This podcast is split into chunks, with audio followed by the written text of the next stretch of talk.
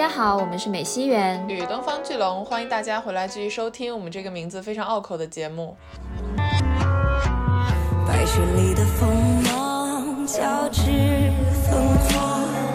墨镜里的微笑染成天涯。猎物美的原对，猎人盘的痴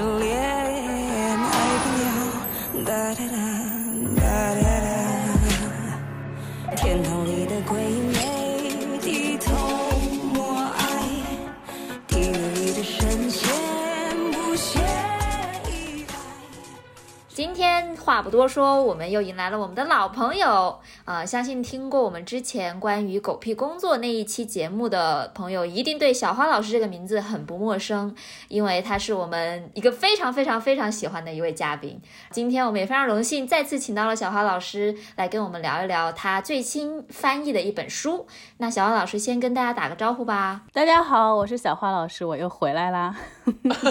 很高兴和大家再次见面。好耶！我们上次聊完狗屁工作的时候，马上就在群里说一定要再约一次嘛。所以呢，今天我们又约了小花老师翻译的这本，全名叫做《嘘格林童话门后的秘密》。这个“嘘”，我实在是没有办法用重音读出来。就是虚，但是你不觉得那个“嘘”没有意境吗？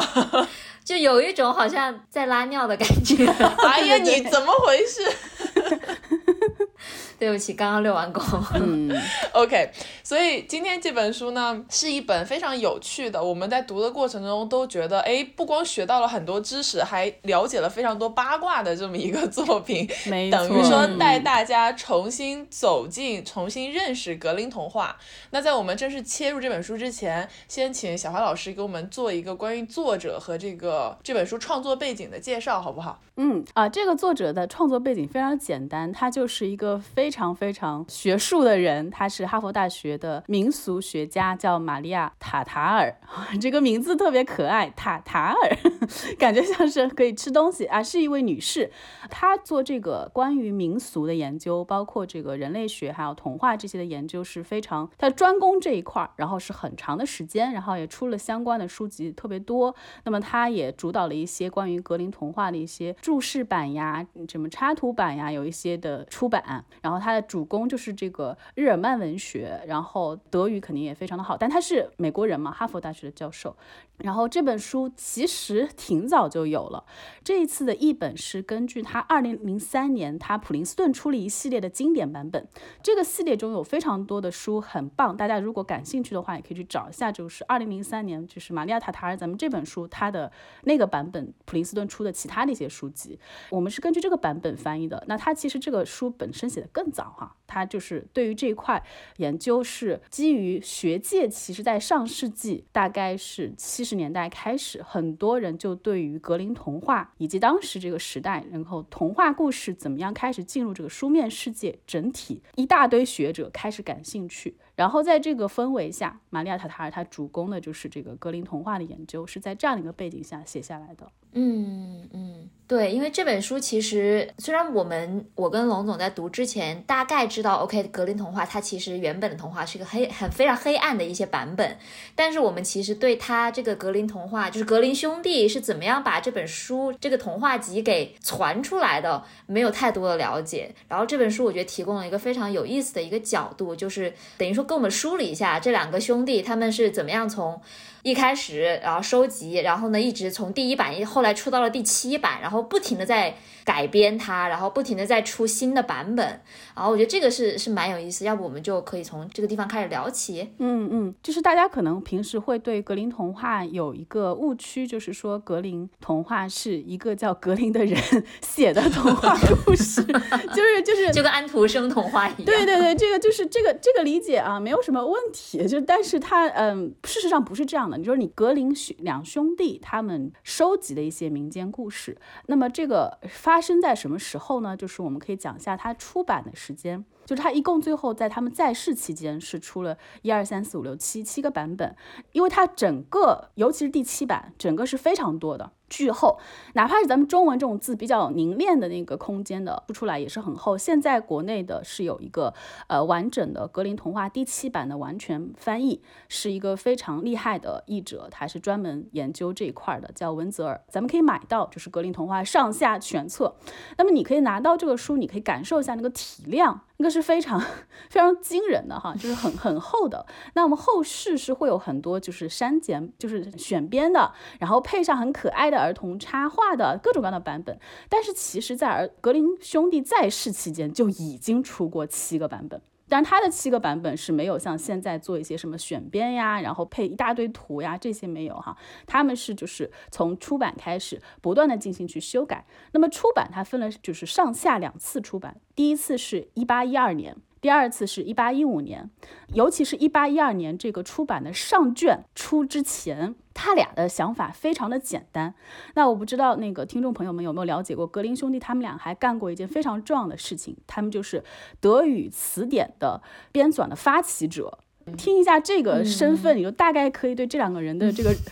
人物形象，你大概能够明白他们是干什么的哈。就是两个 nerd，对他不是不是那种没事儿讲爱讲故事的人。他们从他的这故事的这个文风来讲，其实绝对算不上最有趣的。啊，他就，但是他的那个含金量非常高，为什么呢？为什么他能够这么有名呢？就是我们，比如说我们平时听节目也是，你会发现有些主播他的信息量特别多，然后他的那个东西他非常的有知识储备，但他可能讲的不是太生动，一般般。也还行啊，格林兄弟可能更接近这一块儿。然后有一些主播他可能东西没有太多，但是他讲述能力特别强，你整个听得很嗨。那这个是另外的一些可能故事讲述者。而格林兄弟他们两个是学者身份。那么一八一二年之前呢，他们非常纯粹的就敏锐的捕捉到，因为当时是工业革命已经开始了嘛，敏锐的捕捉到这种民间口述讲故事的东西好像要开始流失了。我们这个之后也会聊到哈，这些故事最开始都怎么来的。那么在那个工业革命开始之后，为什么会流失？是反正 anyway，他们俩 get 到这个东西好像流失了，他们觉得非常的可惜。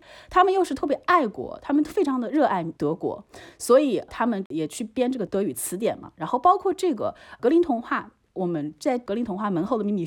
这本书里面，它后面也有收录哈。格林兄弟最早出版的时候，就是第一版的时候，他们格林兄弟写的那个序。他那个序里面，其实格林兄弟也聊到了他们为什么要做这个事情。他们就是用他们的说法是要保留德国的民间的诗意，还有一个 poetry，是吧？就是这个非常的，就是非常高尚。然后他们确实也是做到了，这是他们的初衷，就是我要把这些我现在敏锐的感觉到要流失掉的，不再会在这个口述再一代一代讲下去了。但以后大家不讲故事了，我要流失，我要把它全部收集起来。把这个德国民间好的故事全部收集起来，他找了很多故事讲述者，当然他也参照了一些文文字的版本。然后他们做了大量的这个工作，你看就非常学者气息。然后他收集了很多工作之后，然后把这个收集到的内容，当时他们还没有收集完整，也没有整理完整，所以他们是分上下两卷出的。一八一二年的时候出了上卷，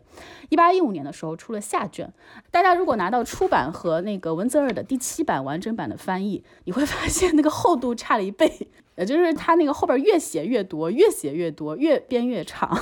然后出版的话，它就是叫《格林童话出版全集全注解本》。这个也是有出了一个出版的中文全译本，所以大家如果对格林童话感兴趣的话，可以买到格林童话的出版中译本的全全译本，然后也可以买到文泽尔的第七版的全译本，然后再买到咱们虚 格林童话门后的这个秘密写给大人的书啊，这个标题我背的非常的熟，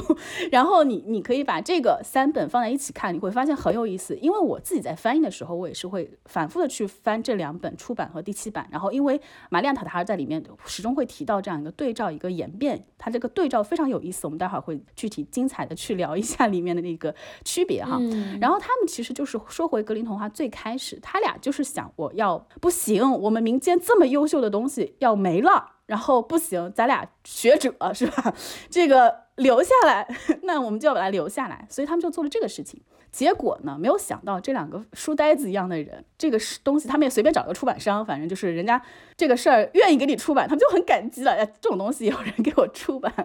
然后出版之后，哇，一下就卖完了。他俩就有点就是有点，就是你可能一个非常学者的人，然后你在 B 站发一个视频，你就第一次发的时候，你还说我就是跟同行交流，我也不想火，然后我这个东西肯定也火不了，是吧？然后就是非常单纯，我就是觉得这个东西很有必要跟大家分享啊，要没有人分享这一块儿，我觉得需要留下来。结果一下百万加，是吧？你就 心态就开始变了。就是虽然格林兄弟他俩从来都说我们的想法。一直没有变。我们做《格林童话》这个书，一直是保留德国民间诗意，但是我们待会儿会聊到，他们这个版本间一点点、点点变化，他们其实也是在顺应这个受众，顺应他们这个书非常受欢迎之后，它的一个受众的变化，受众从他们开始预设的学者。竟然变成了小朋友，就这件事情，呃，要包括给小朋友讲故事的人，这件事情是他们没有料到的。那么他们最后不知不觉，哈，他们自己说没有，但是他们其实是在迎合的。对，而且我记得塔塔尔有写说，他们出版之后，他们密切的关注了就是学术界对这本书的评价，结果都是恶评，所以他就很，他们两个就很生气。对。他们特别玻璃心，就是对我觉得就是你可以感觉到他们两个是非常可爱的人。现在博主我们可能会发现有两类啊，就是有一类博主他心态特别的强大，我就是要输出我的东西，不管你们说什么，我可能会有点波动，但是不会影响我这个说的内容。啊，或者我说我知道你们就是不懂行，你们说的都是这个是外行的人的一些评价，我也不在乎啊，我一笑了之。格林兄弟不是啊，就是我非常推荐大家买出版和第七版对照着看，好，包括买咱们这本书，就是有他他带着大家去开始对照的看。他主要是这样，他最开始想的我就是要保留民间诗意，所以他们的改动很少。出版基本上就是他们当时听那个讲故事的人讲成啥样。那我就咋样写下来？那我们作为一个，就是如果说我们按照比较学术的一个语境去讲的话，这样的做法是非常负责任的。这个才是一个非常 authentic 的一个东西，对吧？需要非常真实的一个东西。他们也是想要达到这样一个效果。那么它必然会有一个什么问题呢？就大家可以感觉到，就是口头语和书面语它是有一个很大的区别的。那在听播客的时候，我会发现啊，就是有两类播客，就有一类播客，你听的时候特别开心。贼有趣，他还聊的贼长，俩小时、三小时起，听的过程贼嗨。但听完之后，你仔细想，好像也没说啥，是吧？就是就是整一期下来，它的内容也不是特别的多哈。但是你还是很 enjoy，很 enjoy。然后还有一类播客，它非常的快，它可能只有二十分钟、三十分钟，它的话几乎感觉没有任何的废话，都是满满的信息量。那这一类播客，其实你会发现，它是写好再念出来的。我后面发现是这样的。当然，如果你把你口述，就是咱们聊播客讲的内容，完全找一个听译软件啊，就是给你翻译成文字版本，然后发到公众号上，你说有人看吗？这个可读性是很差的，就是就是这个一个干过这个事，哈哈哈哈哈 是吧？然后就是 它是可读性很差，包括你像格林兄弟收集这些故事的时候，说实话，他收集的还是不是特别纯粹的民间。如果大家感兴趣看这个书，你会发现他找到的口述讲述者，他还是有那么点儿文化的。说实话，真正的这些故事在最开始慢慢慢慢在民间流传出来的时候，他讲述者是更粗俗的，就是农。富啊，农夫啊，就是这些非常底层的平民百姓，他其实很粗俗，所以他们的用语是不文雅的，是没有文采的，然后是很粗俗的，然后里面的内容也是乱七八糟的，有的时候就，然后他那个你那个口述的东西写成这个文字，但是他还是有一点点是就是稍微理过哈，不是说完全像是这种翻录，还是有理过，但是他这个文字上的可读性，包括它的文雅性是很糟糕的，或者说是在学者们眼中是很糟糕的，所以最开始的同行有一类批评，就是针对这个批评的啊。然后他俩其实听的，就是说你你们都不懂，我们是这个是搞这个 authentic 的民间民间保留的。他们一边这样就是去 argue 说你们这些人都不懂，然后另一方面在第二版开始偷偷改了。越改越文雅，就是，但是他俩其实文采也不是太好，说实话。就是我们如果说去找童话故事的那种，呃，写作者，我们可以找到更多的一些就是文笔非常好的作家，但他俩其实不属于这个啊。然后，但是这个威廉在改的过程中呢，他还是在往这个方向努力，但他自己不承认哈，就是我们还是在保留最纯真的民间传统，但是呢，其实心里面有点玻璃心，听进去了。怎么说文字粗俗呢？这不就改一改吗？很很容易的事情。然后就是说越写越长，越写越长，然后就是越来越书面化。那还有一个批评呢，是有些人是反方向，就是说，你说你这个是纯真的，我发现你有些东西也是从那个文字版本的童话故事过来的呀，对吧？你也没有这么的所谓的纯真啊。反正就 anyway，就是批评声音特别多。但是是这样子的，就是我不知道我们现在有没有这一类作品，电影界应该比较多，就是影评人骂得很凶。然后大家 狂买票，对，就是它的票房超级的好，票房很高。对，然后甚至有人是那个，嗯，就是出版出了买了，第二版出来还买，就是就是每一版他都会买。他们每一版确实也不一样，他俩特别勤劳，就是主要是威廉特别勤劳，一直在改，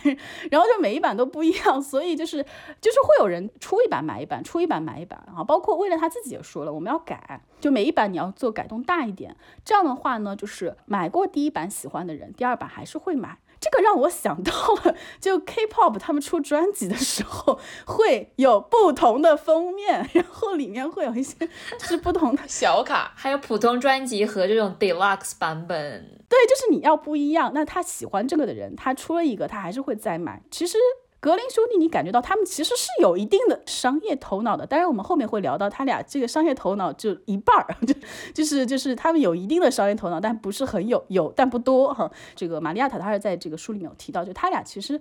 想到过，我还是要有一些变动，这样的话其实对销量有帮助。那么他其实做了两件事情是言不由衷的。第一点说回来啊，就是我要做一个严肃的保留民间德国民间诗意的，然后我是一个很爱德国的人。第一件事情他没有做到，就是他改了，然后他在《格林童话》这个书书名上是没有加德国两个字的，就是他很多其他的作品他们是加了德国两个字，他们确实也很爱国，就有点鸡贼。哎，对，但是这个书它其实我们在看那个玛利亚塔塔尔这本这个门后的秘密的时候，你会发现大量的故事它是有法国来源的，它有佩罗的影子，它最主要的一个故事讲述者是法国移民后代，你想想看。他那个格林童话最主要的故事讲述者，这个老妇人哈，多罗西亚这个女士，几乎就是说她听过的故事，她都能记得。然后她每一次讲述是一模一样的，非常厉害的一个人。然后他爸爸好像是看小酒馆的还是咋的，反正就是家里面人员出入特别多。就从小在这种环境下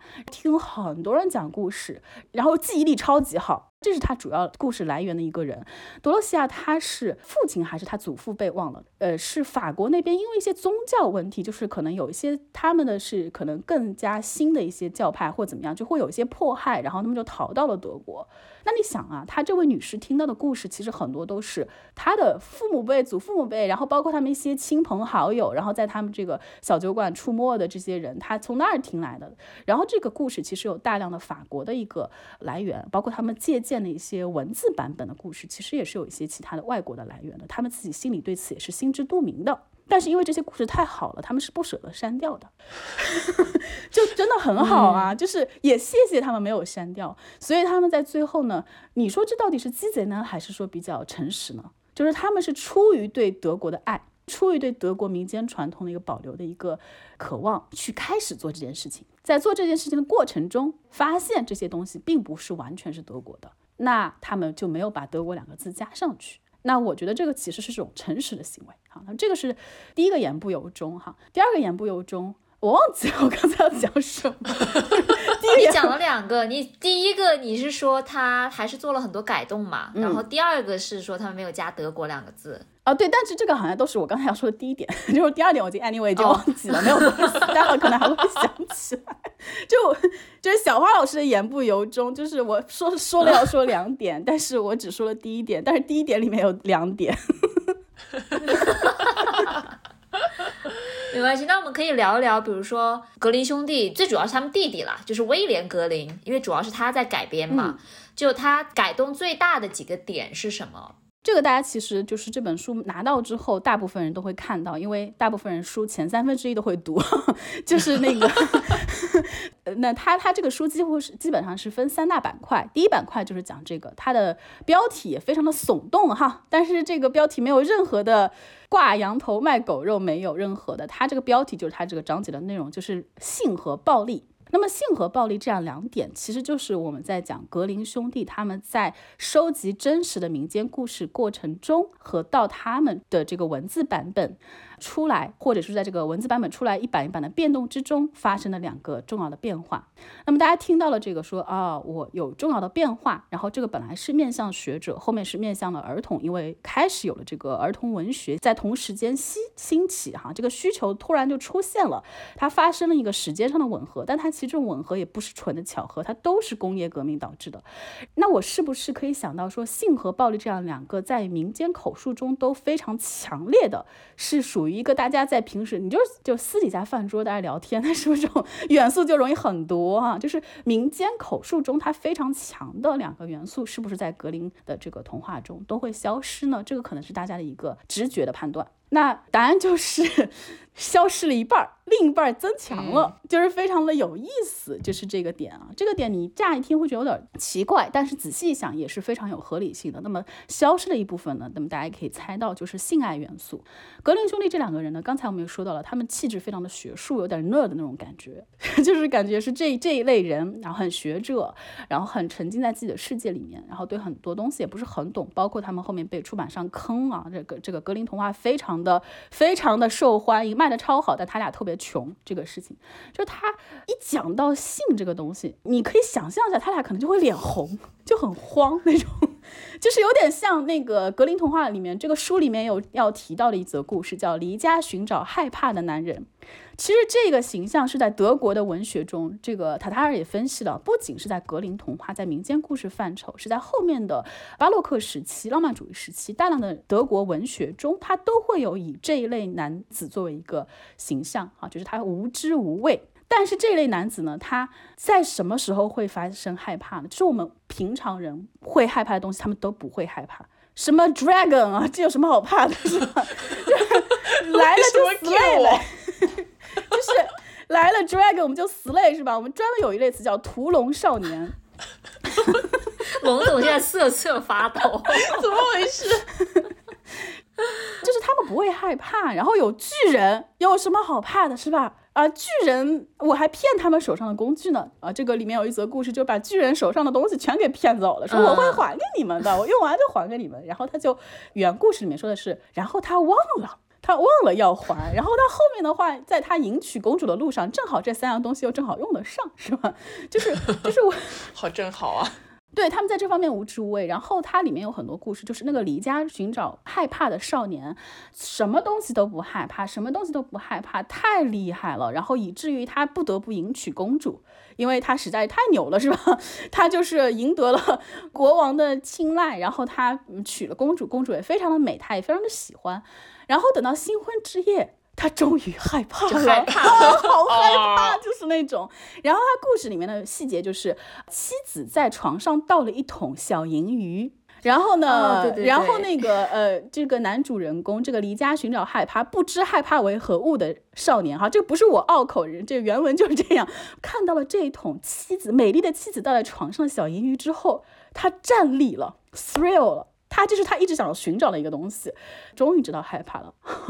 在那个后面德国后期的这个巴洛克时期、浪漫主义时期的文学作品里面，其实也有类似的，就是一直都是很勇猛、屠龙啊什么的。然后，但是在后面他迎娶妻子之后，在美丽的妻子熟睡的时候，看着妻子熟睡的脸庞，他突然害怕了，他就知道什么是害怕了啊。那所以这话，我们再说回格林兄弟哈，就是我感觉他俩就有点像这种主人公。就是开始挺傻的，就是德语太牛了，然后德国民间文化太牛了，我一定要保存下来。他们根本不知道等待他们是多么大的一个工作量，因为他们发起的这个德语词典的编纂，他们是呃十九世纪初发起的，是到二十世纪上半叶才由后人最终完成。就这个东西，它是一个很庞大的一个过程，然后包括这个童话故事编纂，他俩也非常有韧性啊，就是一直在不断的改，不断的改，改到第七版，然后就是贯穿了他们整个一生，其实是，然后他们就是这一点，我就感觉跟德国的这些，不管是童话故事里面的人物，还是后期的一些文学作品的人物，男主人公，非常的像，他不知害怕为何物，他无知者无畏也好，怎么样也好，他就往前冲，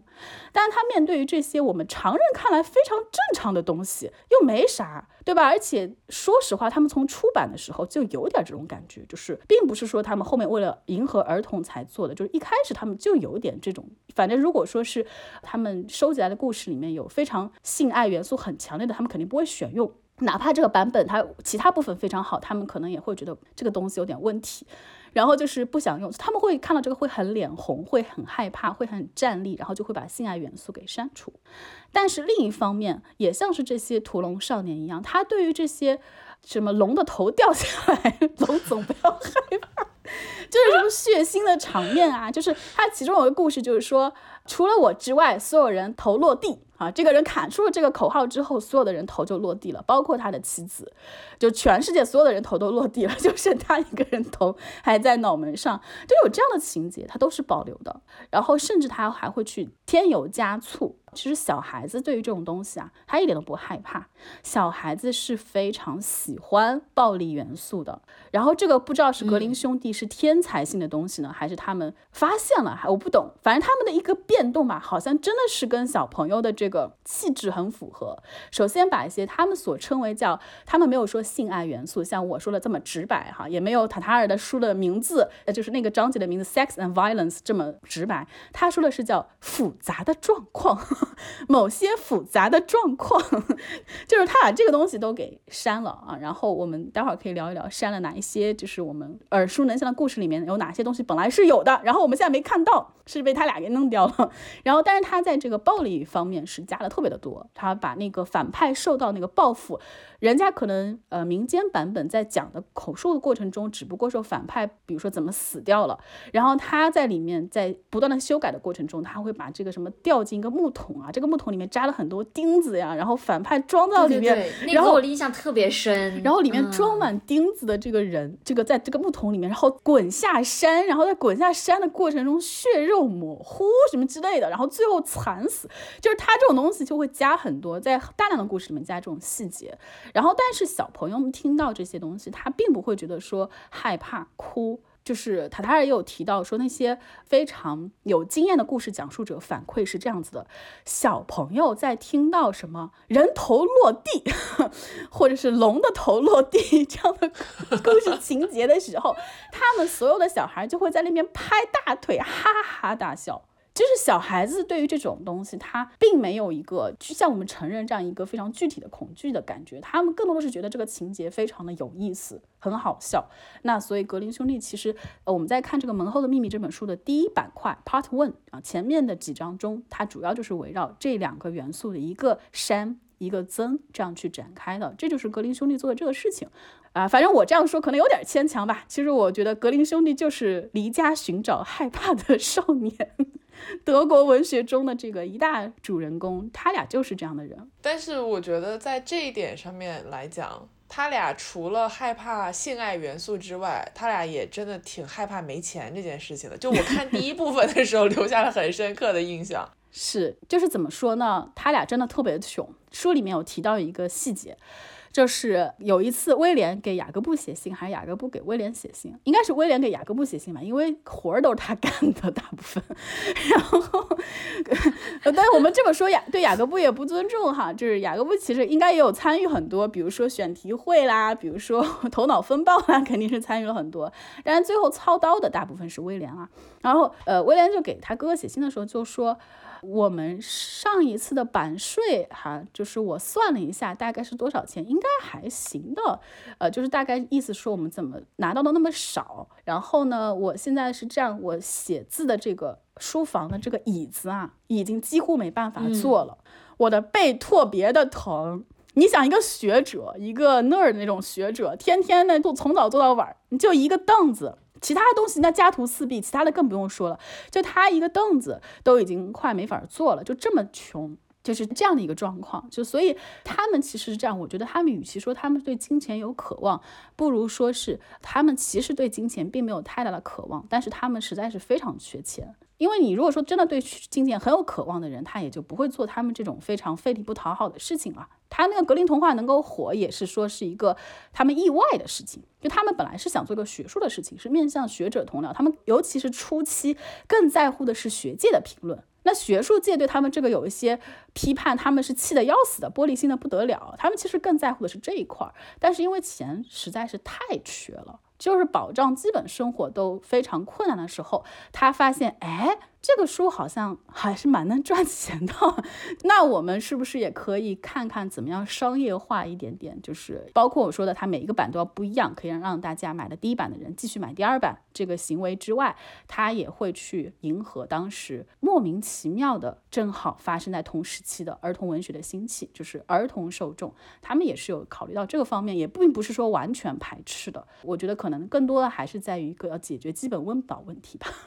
但是后面没解决，就是就是被出版商坑了。哦，那段我看的好心酸哦。对，然后就是我当时是跟我编辑就是说这个事儿嘛，就是这本书的编辑。然后我之前那个隔间办公室精华室也是跟新颖一起做的，当时他在广西师大出版社，后面他到了南大出版社，我也跟着，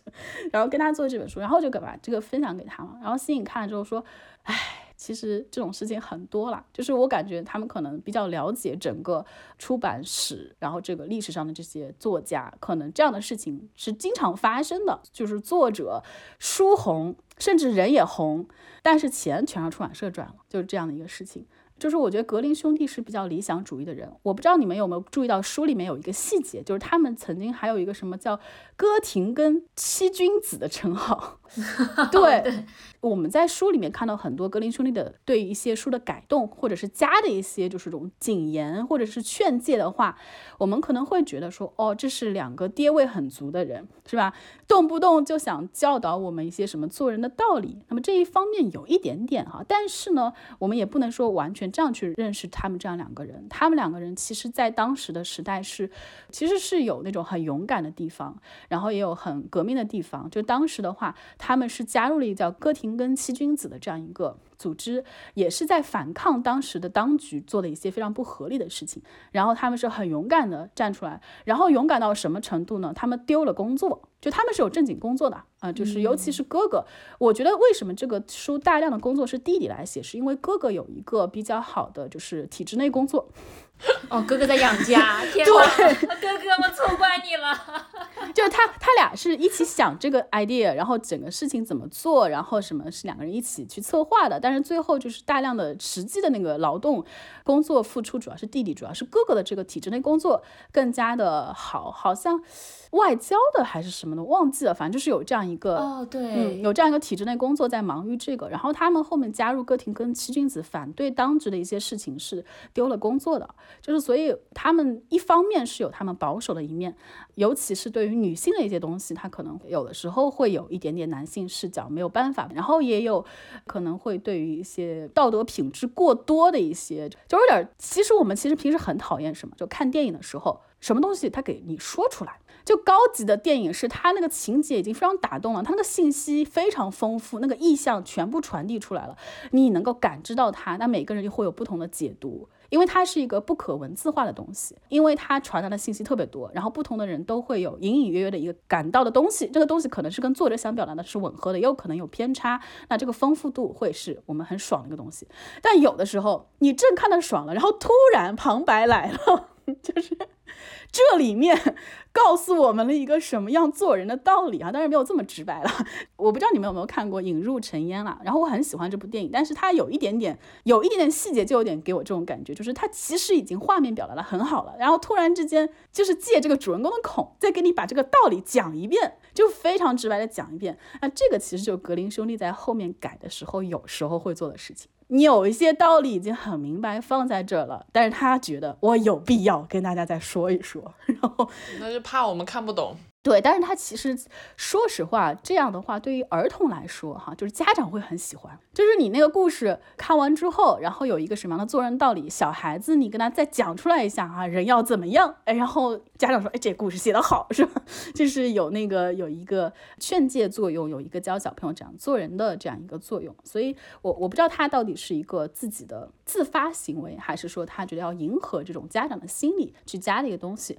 但这是他保守一面，他有一些。些跌位在里面，但是呢，他也有他进步的一面。他有很多东西，他其实，在尤其是偏民间向的一些故事里面，他去批判那些权贵，批判这些就是上位者，然后他去反对资产阶级工作道德，这个跟我们狗屁工作又连 上了，就是 就民间故事里面，他其实有大量批判这个所谓的工作道德这个事情的，就是老板让你做的事情，我告诉你可以放心大胆，别去管它，不用做，好好享受，该躺就躺。它是有一则故事，后面是这个就很像现在的躺平的 这个话说，别再为主人和他下达的命令操心了。随心所欲，想到什么做什么，喜欢什么做什么。如此一来，你做起事来就会同汉斯一样聪明啦。就是聪明的汉斯 那个故事，它的故事分两类，一类是有非常魔魔法元素的这种，就是魔法故事。就是那种比较薄的儿童版格林童话，它一般只会保留这一类故事。但是其实原初版本它还是有一一大部分故事，也就是如果是出版的话，就是第二卷，然后后续的话，也就是反正后面一百则故事，它是在讲那个民间的故事，它的一个背景更加写实一些。啊，里面会有一些恶棍呐，有一些退伍士兵呀，会有这些雇主啊，这些啊，它比较写实主义。那它这样两类故事，它整体传导的一个价值观非常不一样。前者就是从一个非常什么都没有的小伙子，变成了一个呃迎娶公主。登上王位宝座这样一个人啊，他啥特质都没有，又蠢又傻又笨，包括阿拉丁那个神灯那个也是这样子的哈，就是特别多负面的这个特质，但是因为善良，因为热爱小动物，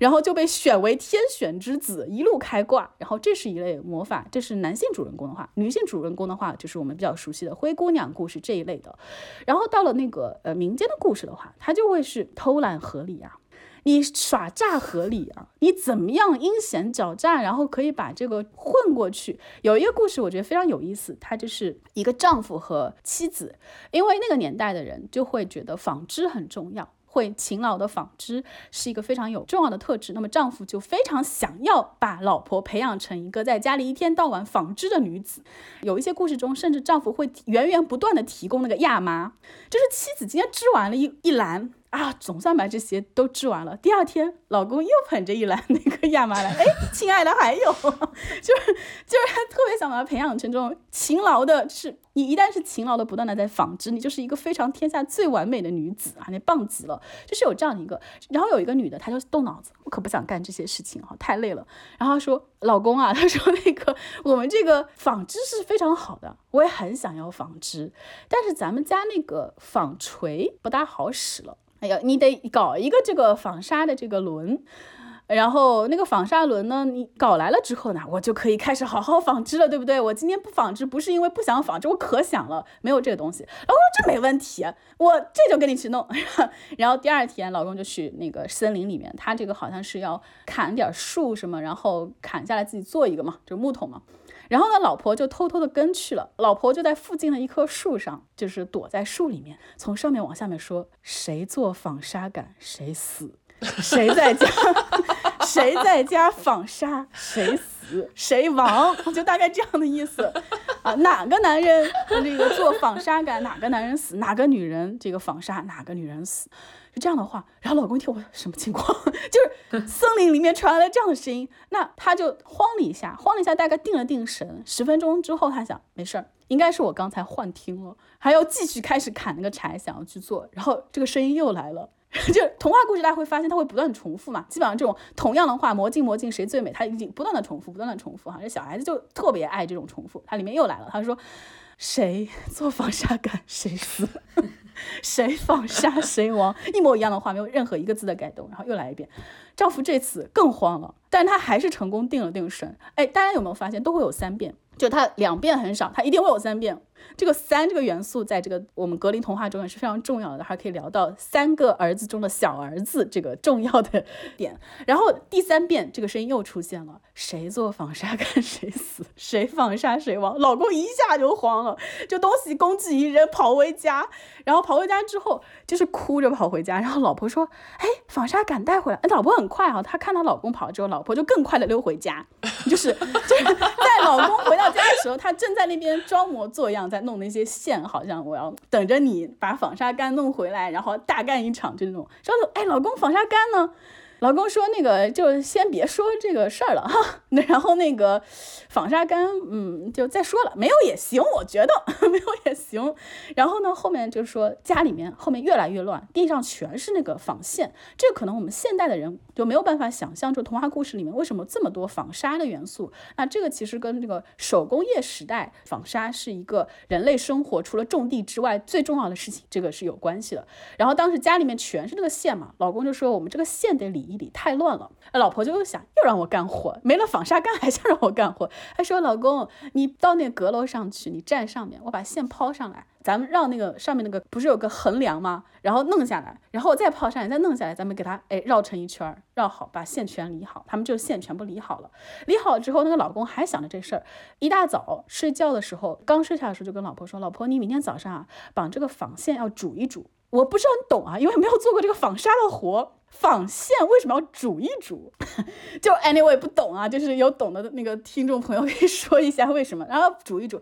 根据故事情节推断，就是纺线如果煮的过度了，煮烂了，会像羊毛一样，就不要煮到这种程度。老婆说：“当然可以了，老公，我很愿意哈。”然后呢，她就在凌晨大概两三点的时候把她老公摇醒。她说：“老公啊，我现在锅里正煮着纺线呢，你去起来看着火，不要让它烧过头了，因为我要出去干点活。如果烧过头了之后，这些线就会变成羊毛。”那其实呢，这个女的煮的就是羊毛，然后她说，然后，然后她就，然后就跟他说，你千万千万不要睡过头喽。那老公也不敢睡过头啊，老公马上就起来去看，一打开是羊毛，惨了，是不是我动作不够快？就是把这个东西给弄坏了，然后后面他就那个老公就是再也没敢提干活这个事儿了，因为他一提就怕自其实是自己搞坏，因为她老公真的觉得是所有事情都是因为他的问题，然后导致家里面没有办法纺纱，这些事情全部搞糟都是自己的锅，但他又不想告诉老婆自己既没有做出纺纱干，是因为害怕那个诅咒，也又因为这个毛线是自己睡过头，然后没有马上起来动作够快，然后这两个事儿他都不敢提。所以这个家里面以后再也没有提过纺纱的事情。那这个是在民间的故事的范畴的，在这种民间背景故事下，格林兄弟是非常推崇不择手段、欺诈也好、诡计也好，这种 这种东西啊。虽然他在最后加了一句所谓的“这个女人可真恶毒呀” 这样的一句话，这个在第一版没有，在后面的版本他给加上的。这个这个女人可真是恶毒呀，加了这么一句哈。但是。Anyway，你会觉得这种故事，它的整体在整个格林童话的民间的故事那一块中是非常多的，大量的他会去推崇这些，可以说是十八世纪、十九世纪，应该这主要是十八世纪的。这个十八世纪老百姓摸鱼躺平，在家里面怎么样合理摸鱼、忽悠老板的一个一个方式，然后大家会对这些东西进行一个推崇，那这个是一个非常大的区别。但是在童话的故事中可不一样了。哎，你们小时候有没有觉得奇怪过？就是这个睡美人咋就是被纺锤扎了一下呢？这个女巫为什么要有这样的诅咒呢？为什么这么多的童话故事里面，公主逃难的时候就带三样东西，其中有一样是纺锤，有一样是梭子，有一样是针？哎，我就服了你，逃难你就带三样东西，纺锤、梭子、针。你就会觉得很奇怪。后面你看了这个书，包括大家可能长大之后有点了解了之后，它这个书其中有一章就叫 Spinning Tales the Distaff Side，就是 spin 这个词本身的含义是纺纱那个动作，但是在英文中 spin a tale 就是纺一个故事，它其实就是讲故事的意思。那我们也可以通过这个看出，其实民间的故事它最初的一个诞生的场景，就是大家在纺纱的时候，一边纺纱一边讲故事。然后 the distaff side 就是 distaff 就是那个呃叫纺纱杆，就是还有一个词叫 spindle 叫纺锤。然后这两个词在英文中都可以表示母系的意思，就是母亲一边。然后对应的在第四章它的英文原标题是叫 the spear side，这个 spear 指的是长矛、长枪这种。它指的是，大家就可以猜到了，指的是父系这一边。所以，我们通过词源上，你就可以看到，就是古代女男性和女性被社会所认为应该做的事情嘛，就是这两块。包括我们塔塔尔在这本书的主人公这一个 part two 这个第二个板块中，它就是采用了这两个词来作为章节的标题。一个是男性主人公啊，就是父系这个 spear 这个词，然后另外一个是女性主人公，就是纺纱。我小时候就会觉得很奇怪，说睡美人她这个女巫在诅咒的时候，为什么说就是要那个纺锤扎她一下？然后就睡晕倒了，然后有这样的诅咒，然后呢，国王就把全国所有的纺锤，你们记不记得这个细节？就把国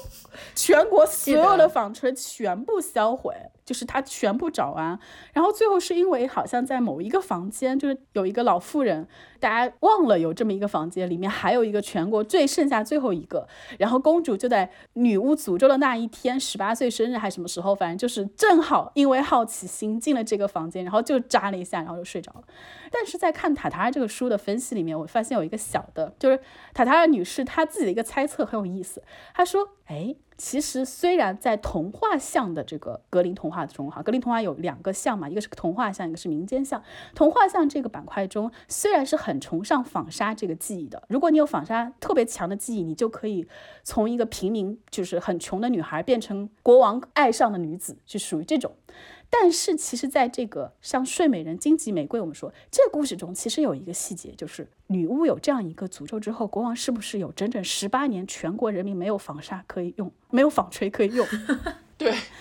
然后，然后他说，这里面其实体现出了讲故事里面讲故事的人当年在一边纺纱一边讲故事的那些人心中的一个小小的盼望。就是不要再有纺纱纺锤了，对对对，就是 就哪怕是在童话像是会把纺纱这个事情当做是非常重要的才能，甚至是唯一重要的才能这一项的故事中，它还是暗含着这样的一些细节。这是塔塔尔的猜测，就说讲故事的人是不是他心中还是暗暗的有那么点，嗯，这是十八年哎，全国一个纺锤都没有哇，这样的日子太好了，就跟我们打工人就觉得全国所有的腾讯会议还有那个叫什么钉钉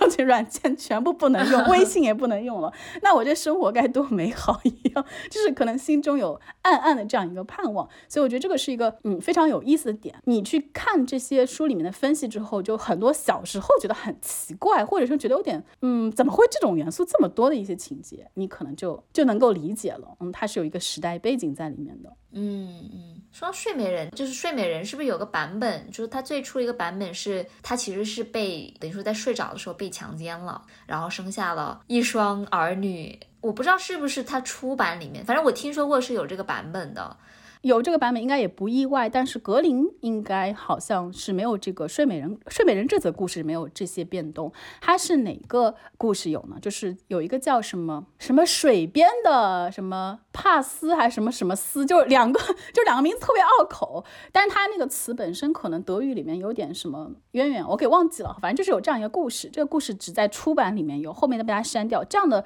在出版有后面被删掉的故事其实不少。从这个删除中，塔塔尔也分析出了。一些格林兄弟他们的一些意识在里面啊，他们一些选择在里面。那么这个故事是怎样的呢？有一个公主非常的美，特别的漂亮。然后呢，国王就是不允许她见其他的男子啊，就是不想让她见到所有的追求者男子都不让她见。然后把她送到了一个森林里面的小屋，然后边上有泉水，然后就养在那里。乍一听，你感觉是老父亲保护孩子，知道男人的德行，对吧？然后女儿这么美，然后当然不能让这些男的践踏，就是这种感觉。但是后面离奇的情节就发生了。故事是这么写的：因为公主饮用了泉水，所以她怀孕了。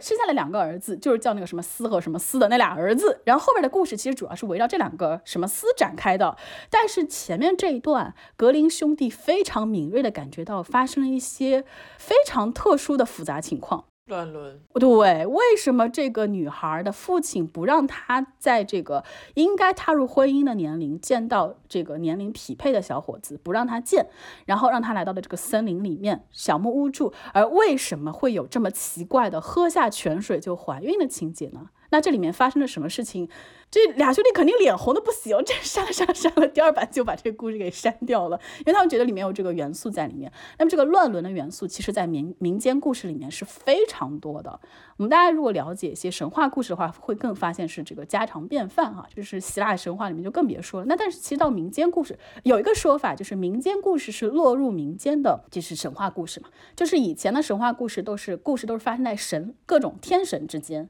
等到了民间故事这个时代，然后大家会把把以前在这个神话中讲在天神身上发生的事情，然后有点算是这个叫拙劣的搬到这个民间之中哈，然后给它加一些这种元素。它其实有一些东西是很相通的。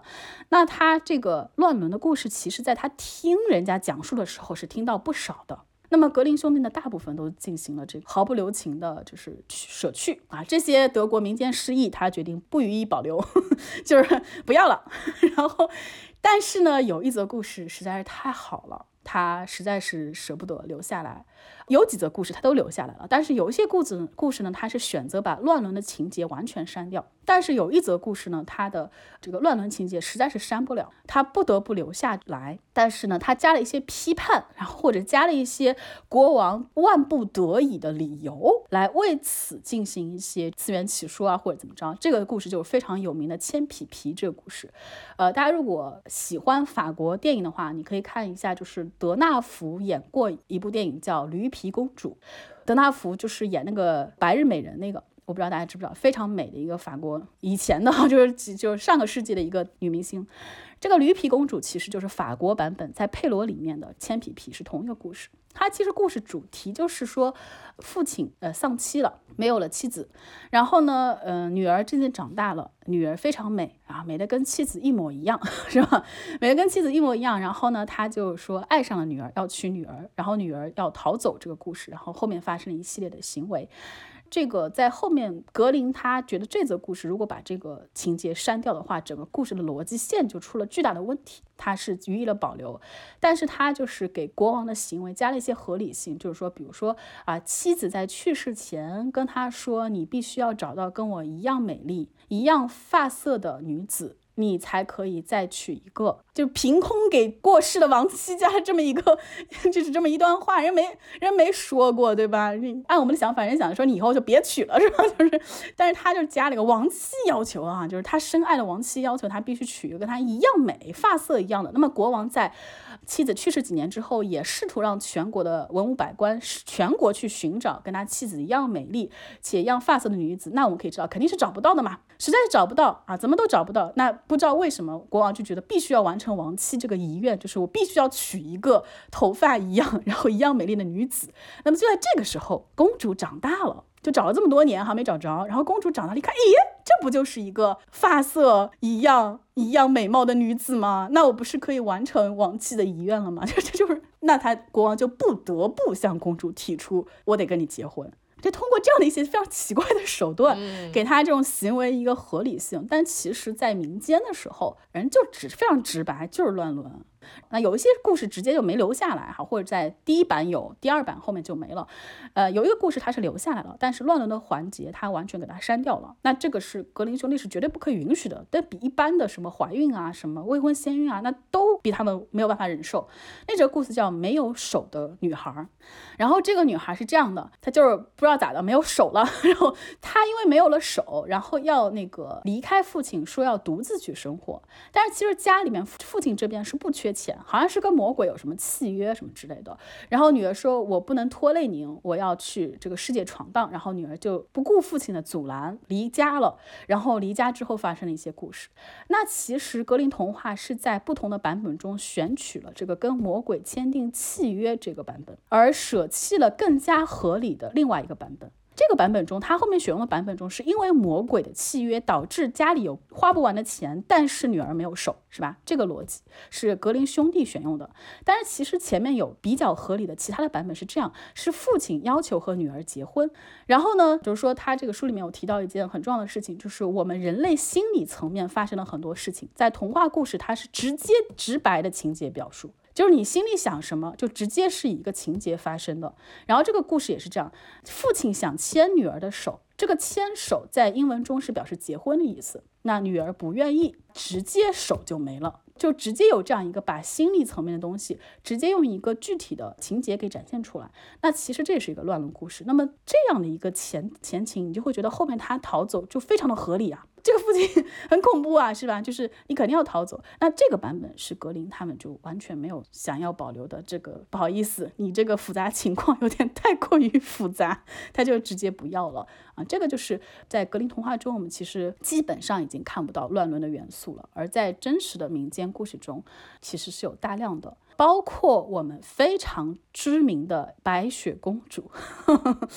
白雪公主这个故事的话，我相信大家非常了解啊。这个应该是跟灰姑娘、小红帽三大顶流，三大顶流哈。那白雪公主的话，我们对于继母的形象非常印象深刻，像迪士尼那个后妈茶话会看过没有？啊，这看过。个哎，继母特别的酷，是吧？就是，但是其实最早不是继母，是亲生母亲。这里面就是格林兄弟做了大量的处理。其实说实话啊，亲生母亲是更合理的。就是早期的民间传说中，为什么会有一个亲生母亲对于女儿施害这样一个情况？就是人他是非常复杂的，他母亲既有养育善的一面，他又有嫉妒邪恶的一面。那嫉妒什么呢？嫉妒就是这个丈夫以及女儿的父亲对她的这个爱的一个争夺。所以说，其实一体两面呢这个母亲是一个复杂的形象。但是到了这个格林兄弟这边，他决定一分为二。那我们会发现，就是有一个呃小说，我不知道你们有听说过，叫《化身博士》，也比较有名的这个斯蒂文森的一个小说。他是这样的一个处理，就是这个人是一个 doctor，他是一个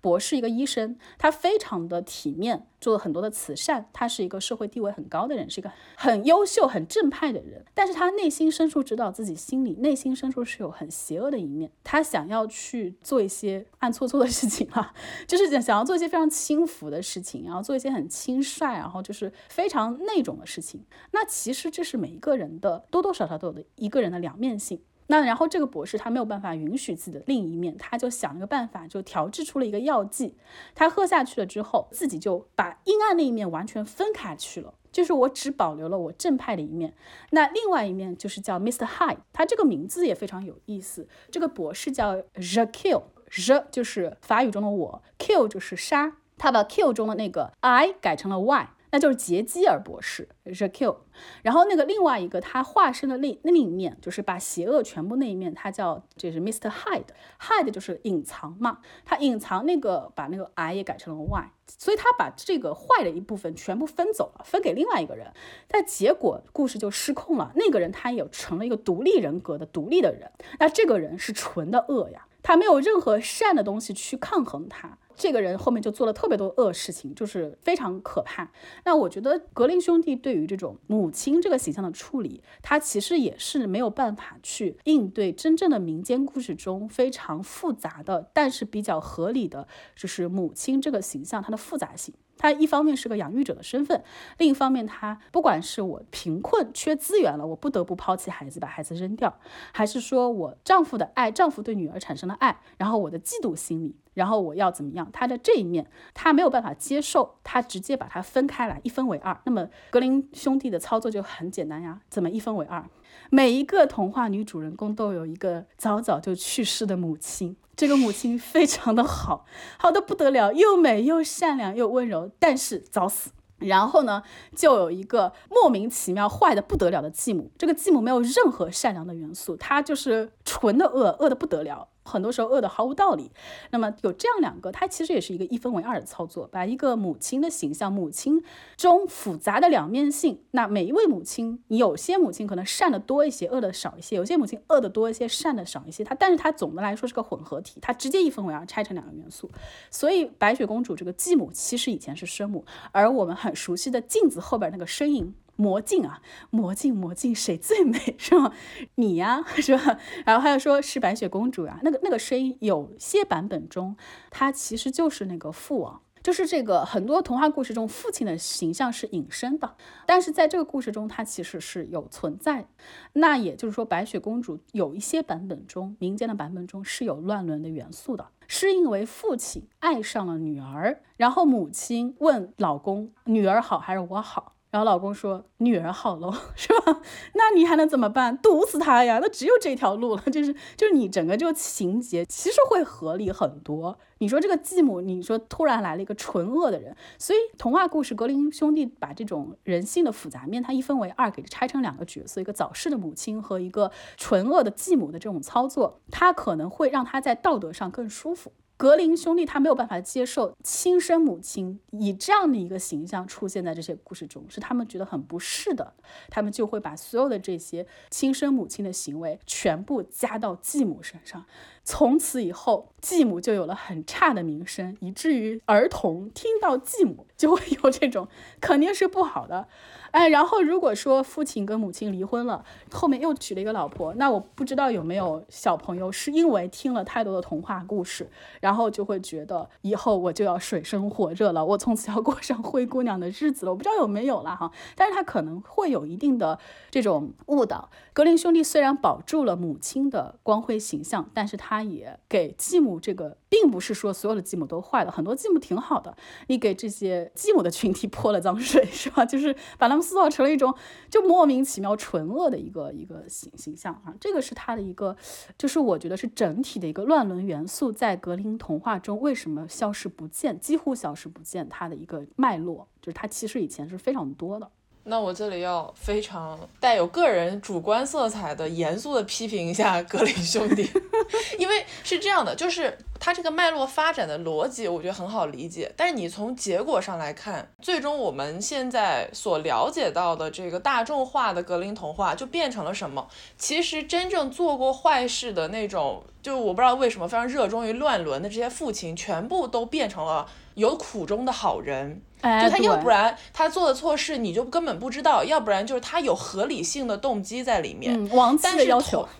对。但是同时，这些哪怕就是亲生母亲的光辉形象被保住了，但是继母就这个女性的角色，以一个非常大反派的形象被留在了脑海当中。哪怕我们现在看后面流行文化中的迪士尼，仍然在受到这种它删减审查结果的影响，直到现在，孩子们都还是这样觉着的。所以，就从结果上来看，它完全保全了这些童话当中作恶的男性，但是对甚至可能没有作恶到这个程度的女性，进一步的。恶化了他们的形象，然后我觉得这个结果其实是有很大的影响力的。对，而且其实哪怕他你说他保留了所谓母亲母亲的光辉形象，他其实是给母职加了一层枷锁。对。我们之前讲过很多次，就是关于给女性的这种刻板印象是怎么来的。她们要么就是特别圣洁、特别伟大的母亲，或者是非常优秀的妻子，要么就是大恶人。就像小何老师刚刚讲的，她直接把一个人一个人性给分成了两半，她只有恶和无比的高尚。哎，就是我上段时间看那个书，上野千鹤子他就说，女性被分成了两类，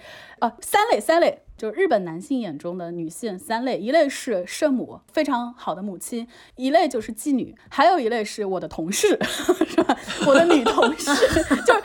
现代社会中就本来是两类嘛，要么就是圣母，要么就是娼妇，然后就是到了那个现在职场环境下，又有了一类叫女同事。然后就是，如果哪一天我在这个女同事身上发现了圣洁母亲的一面，那可能冲击还稍微小一些，但是我已经有点不适感了。但我如果发现我这个工作，能力平时给我觉得还蛮强的一个女同事，她竟然有非常 sexy 的女性的一面。那我就整个人错乱了，因为你不可以这个两个东西同时出现在一个人身上，你必须分开来。那格林到这边其实也差不多，就是这一种感觉嘛。你就是你要么就是继母，要么就是亲生母亲，你就不能说是有这种复杂性在里面。他们会就是男性主导的这个文字下的女性，她好像不可以想象，或者说是不可以允许她的复杂性。就他好像必须是你得站一边儿，就是你你选好，你你是选哪一种，你就选完就完事儿了，你就是从一而终哈，你就从开始到后面都是这样的一个人。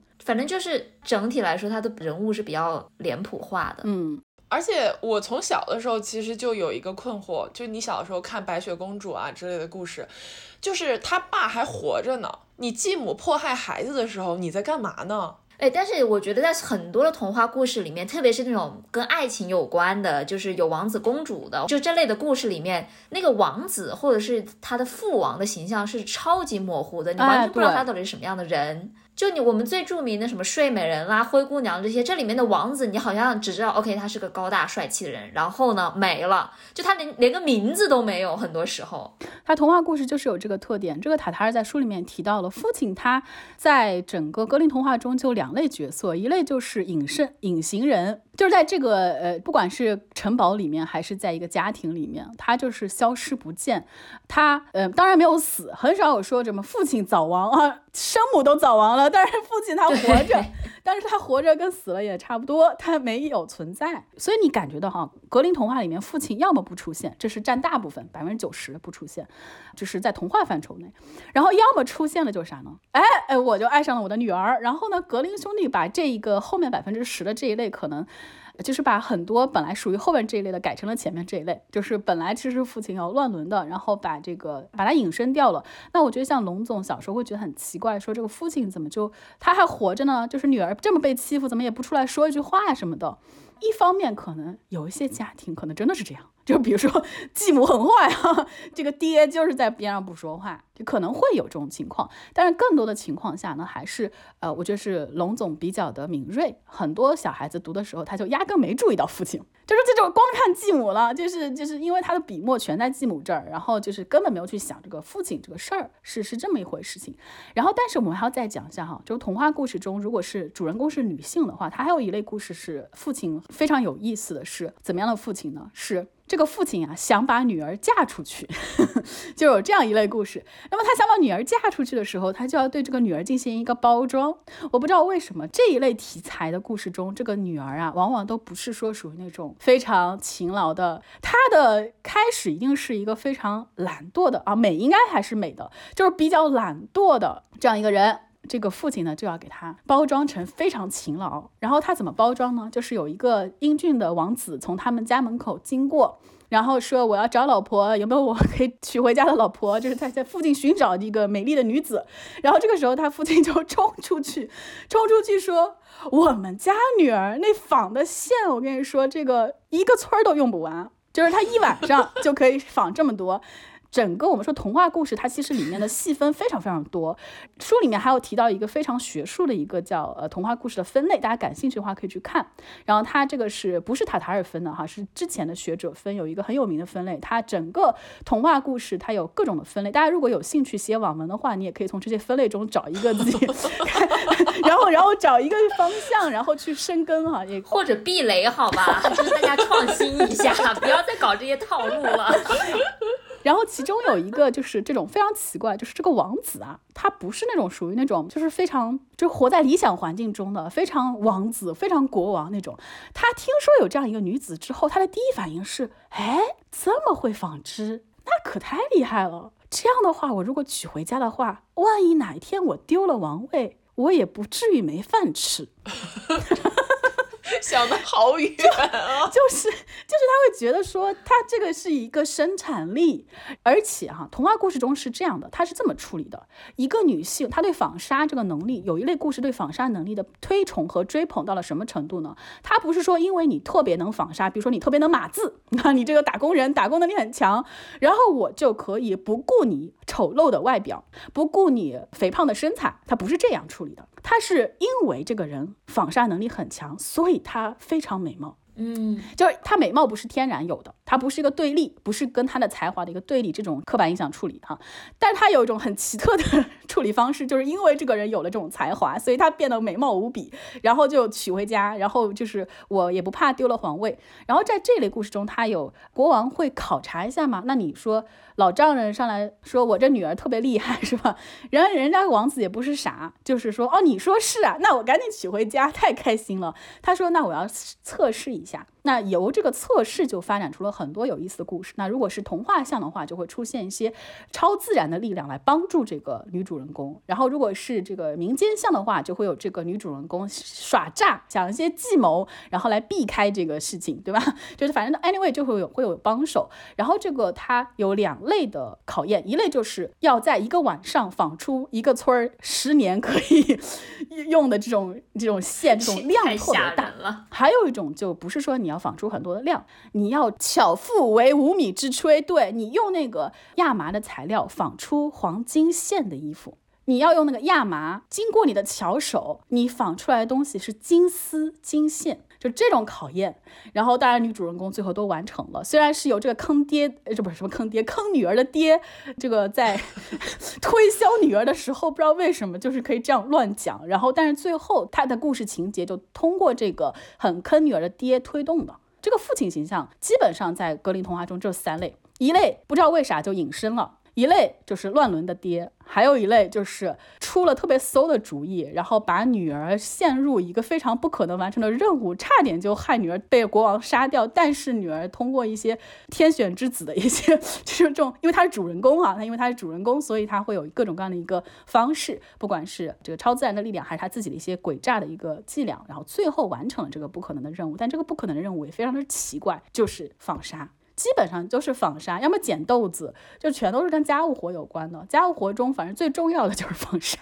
对，就刚刚讲到纺锤那个部分的时候，其实我就想说，因为他那一章完美的在探讨纺锤的时候，讲了很多这个东西代表的象征意义，也就是那个时代女性劳动力的一个标签化的表现，就是纺锤嘛。然后，所以纺锤大量出现在所有的故事里面，并且这些故事都要求这些女主人公要具备量产的能力。然后在这一点上面，你就会发现，其实格林童话当中一直在要求女性去劳动，尤其是家务劳动。但是男主人公哪怕他开场的时候非常的懒惰，就像刚刚说的那个公主一样，他也不会被任何人要求要去劳动。就劳动力不是他被考察的或者是有人会把帮他把东西做好，就他会有仆人或者是一些小动物之类的会去帮他。对，但就是有一种双标的感觉吧。这个讲到了，就是在书里面的第二个部分，它不是分了两个章节嘛？男性主人公和女性主人公这两个章节，它其实提到了这件事情，就是不仅是女性需要劳动，然后来证明自己能干、会做家务活啊，然后就拥有了一切优秀的品质，男性不需要如此努力。而且非常重要的一点就是，男性他好像是突出他不努力这一点。他男性的主人公就是我们可能平时看一些就是现代的一些就是英雄电影，然后你会觉得他的那个男主人公是又帅气又有身材，然后又勇敢，然后又牛呗，Superman 是吧？就超级强的这种形象。但是在童话故事中的男主人公非常的奇怪，就是这个章节它的大标题叫 Born Yesterday，翻译成中文就是无知。它在英文中使用更多是一个否定，叫 not born yesterday，就是并不是昨天才出生的，就是类似于我们中文说的我又不是三岁小孩那种哈。他为什么说用无知来做这个章节的标题呢？是因为格林童话的男性主人公，首先要说一件事情啊，就是童话故事里面有王子和公主，但是主人公只有一个。咱这则故事里面，主人公是王子了，那他就是王子；那一则故事中，主人公是公主了，她就是公主。虽然这个有一个官配在这里面，但是另外一个人是很模糊的。比如说灰姑娘那个王子，他具体叫啥？他有什么特质？他干什么？他经历了什么？我们其实很难说出来什么，因为那则故事他是女性主人公。那我男性主人公以男性为主人公的这类故事中，他这种主人公的特质是什么呢？蠢。啥也不懂，是吧？然后我甚至还不听话，我还特别的就鲁莽。但是鲁莽，他书里面也有一个很大的篇幅在聊这个为什么？呃，无知者无畏嘛。我们说无知者无畏，为什么我不懂了，然后我就不怕了？我不怕了之后，这种因为不知而无畏，最后跟勇敢能够对起来，就是他其实是由一个无知启发的。所以男性主人公他不仅是我啥也不懂，啥也不干。我甚至是以蠢，你越蠢，你就越获得了这个男主人公的这个可能性。如果你在开篇，你就是三个儿子中最笨的一个，一般是小儿子，百分之九十九是小儿子。三个儿子中最小的儿子一定是计谋最少的一个，最天真、最无知的一个，但是他基本上会被选中，为什么呢？他也不是说我我们比烂哈，谁更蠢谁就是主人公。他还有一个很重要的特质，就是这个小儿子一定是热爱动物的，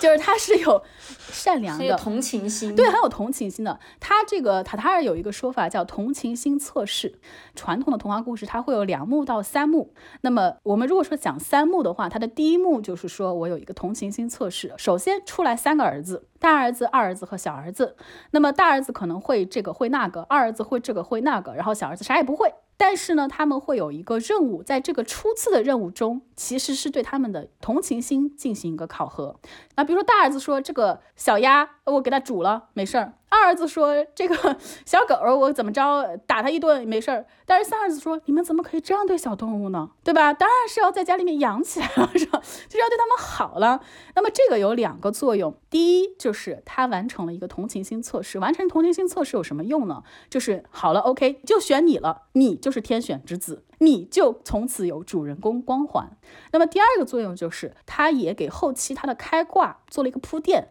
因为它不是同情这些小动物嘛？这些小动物其实是这样的，就人类跟宇宙连接的时候，跟超自然力量连接的时候，它更多是会跟小动物和植物去做连接。那如果说是对动物和植物有善良之心，那它事实上其实是跟这个宇宙在进行一个交流。那么宇宙中的这种超自然的力量就会帮到它。那么后期给它。开挂也做了一个铺垫，就是他后期一定会得到所有他这些曾经同情过，因为他的同情才免于这个死掉的这些小动物或者植物这些超自然力量的帮助，那么能够完成后期在第二幕中他的冒险征途中，可能是一个异国的国王设置的一些考验啊，或者是公主自己设置的一些考验，他可以通过这些考验。然后完成这个迎娶公主，然后从一个最蠢的小儿子啥也不会，然后迎娶公主，然后登上王位。而且这个国王很奇怪，在格林童话里面，国王都会这个女婿娶了女儿之后，很多国王都会把直接把王位给女婿了，就说啊，那个很好啊，你结婚了，然后王位给你吧，你当国王吧，他自己还没死呢。然后就很多情况下就是这样子的，有一些可能是死了再传位，但很多就直接转给他了。然后有一些故事会加上第三幕，第三幕呢就是他的哥哥俩哥哥又来了。又来找事儿了，有一些处理是让这个哥哥这些反派得到非常惨的报复，反派他会会受到特别强烈的那种折磨。格林兄弟不知道是不是无师自通啊？他其实这也是掌握了一种，他会把这些细节加了很多，这是掌握了人类的人性的一种需求，就是我们每一个人人性中其实都是有那种施虐快感，就我们所有人都想施虐，但是我们是个好人呐。我们平时是一个很体面的人，我们只能把这些施虐的这种冲动放在我们的潜意识里面，把它压下去。那如果我们没有压下去，我们就成了那种反社会人格了，对吧？那我们是会压下去的，但是我们其实是有这个深层的需求的。那这个时候，这个需求怎么去释放呢？这个时候，让那些罪有应得的人遭到其实不必要的那么复杂、那么那么淋漓尽致的一个报复的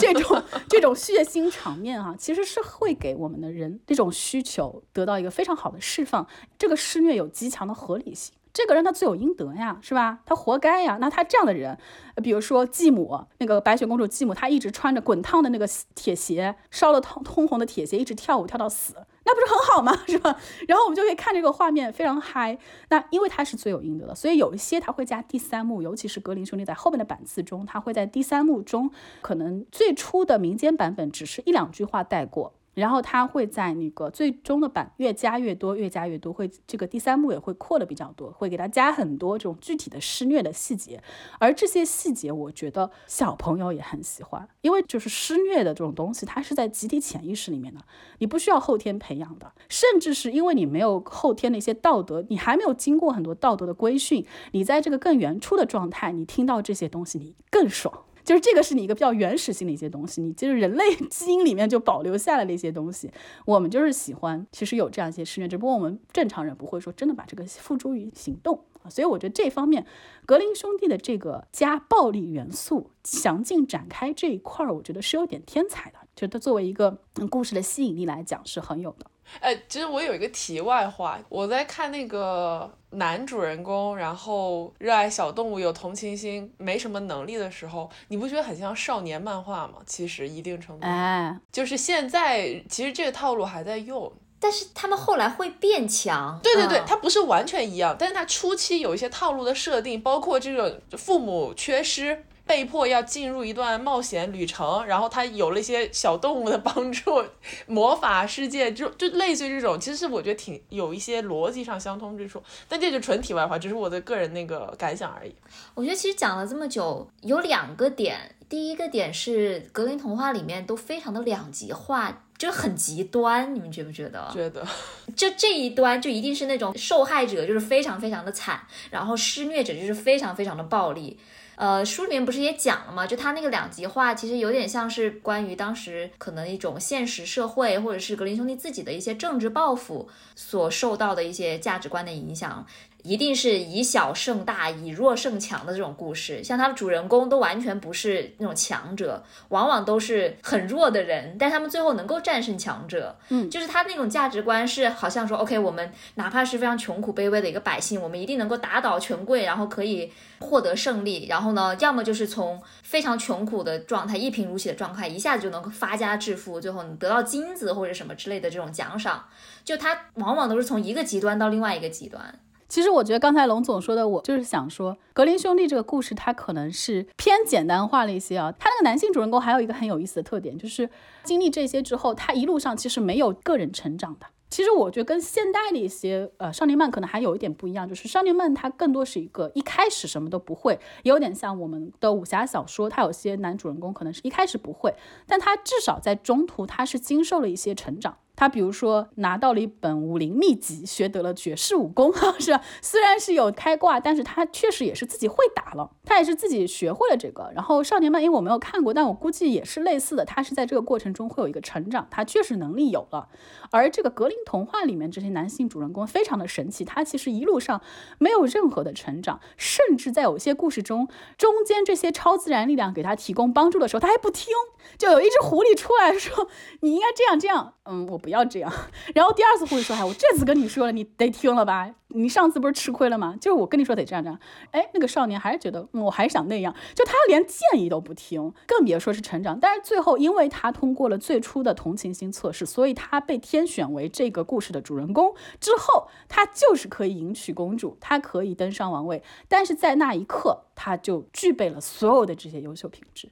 他是以具备这些优秀品质结束这个故事的。就这是一个非常特别的地方，不是男性主人公的这个童话故事，这个很神奇的一点。对，其实我们刚才讲了那么多，就是他套路也好，他人物脸谱化，或者是你知道男主人公、女主人公，然后父王、母后、继后这这些的，说到底，它还是一个以家庭为基本单位的这种故事构架。就是所有的这种童话故事里面，它都是家庭里面发生的内部的事情，可以这么说。而且刚才嗯，我们讲到那种故事的发展，往往都是从一个家庭到另外一个家庭的这种蜕变。就比如说什么呃，一个少年他从家里逃出去了，然后呢，最后又组建了新的家庭。呃，包括什么像白雪公主也是，她一开始被原来的家庭给放逐了，然后后来呢，又跟她的王子组成了新的家庭。还有什么糖果屋那种呃，汉塞尔跟格雷。特嗯，格莱特对格莱特的故事就更加了，就是他们就是被自己的父母给抛弃了，然后最后呢，他们就是打败了女巫，最后也能够幸福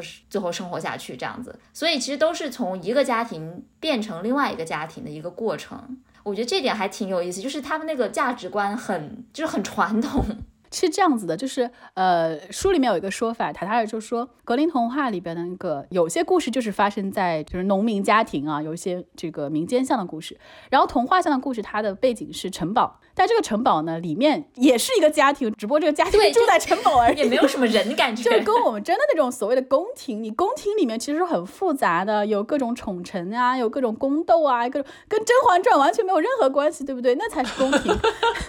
没有那个就是你说那个。呃呃，上朝的这些就是政治方面的宫斗，你你也没有甄嬛传这些后宫的宫斗，什么都没有，它其实就是一个简单的一个核心家庭，它都没有祖父母。啊，它就是一个非常核心的家庭，就是父亲、母亲、孩子，或者后面加入了这个继母这个成分，啊，会有继母带过来的两个姐姐，是吧？就是类类似这种成分。如果说出生在皇宫，他如果是公主和王子的身份出生的话，他最多只是多了一个城堡而已。你看，在有些故事中，不是国王还担心吗？哪一天如果我没有当不了国王了，那我这个老婆能纺织这么多线，那我也不愁饭吃，是吧？从这个地方，你从感受到这些故事真的是民间讲出来的。卡塔尔在注释部分有讲到，应该是齐普斯还是哪个学者有提到说，其实格林兄弟他把这些民间的故事进行了一个呃文字的记录之后，他把这些故事进行了一个文学上的资产阶级化。就这些故事，它本来是属于那个民间的底层老百姓，他们在纺纱的时候说，那你说底层老百姓哪进过皇宫呀？对吧？然后他们想象中的呃王宫，那不就是多了个城堡吗？这王后的金锄头，对不对？那王后只不过也是纺纱能纺出黄金线来，我们只不过纺纱只能 纺纱出这个是啥还是啥。王后只是说一晚上能纺纱一个村儿的人的这个线，我只是 一晚上只能纺出一卷儿，是吧？就是这种区别，他没有办法做更多的想象，所以他这个整体来讲还是以核心家庭为单位的，不管是童话像的还是民间像的，不管是这个是身份是平民还是国王。那么，呃，袁总提到一个事情非常有趣啊，也是这个呃塔塔尔他分析的一个重要的点，就是他的一个叙事的一个脉络，基本上都是从一个家庭，然后踏上一段征途。然后最后再来到另一个家庭，对吧？就这样一个脉络。那他这个家庭就是从最开始的一个家庭，一定发生了一些令他不满意的事情。然后呢，踏上这个征途。那如果是魔法像的故事的话，魔法就会在这个征途中发生，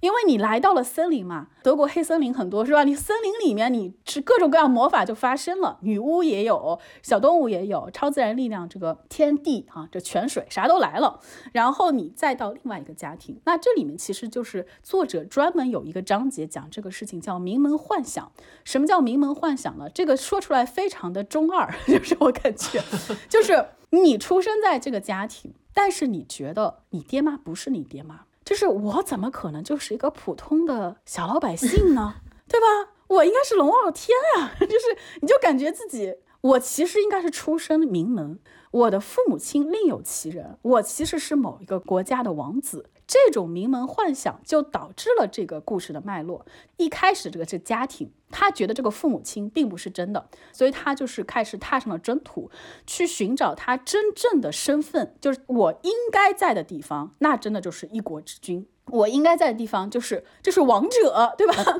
我就是。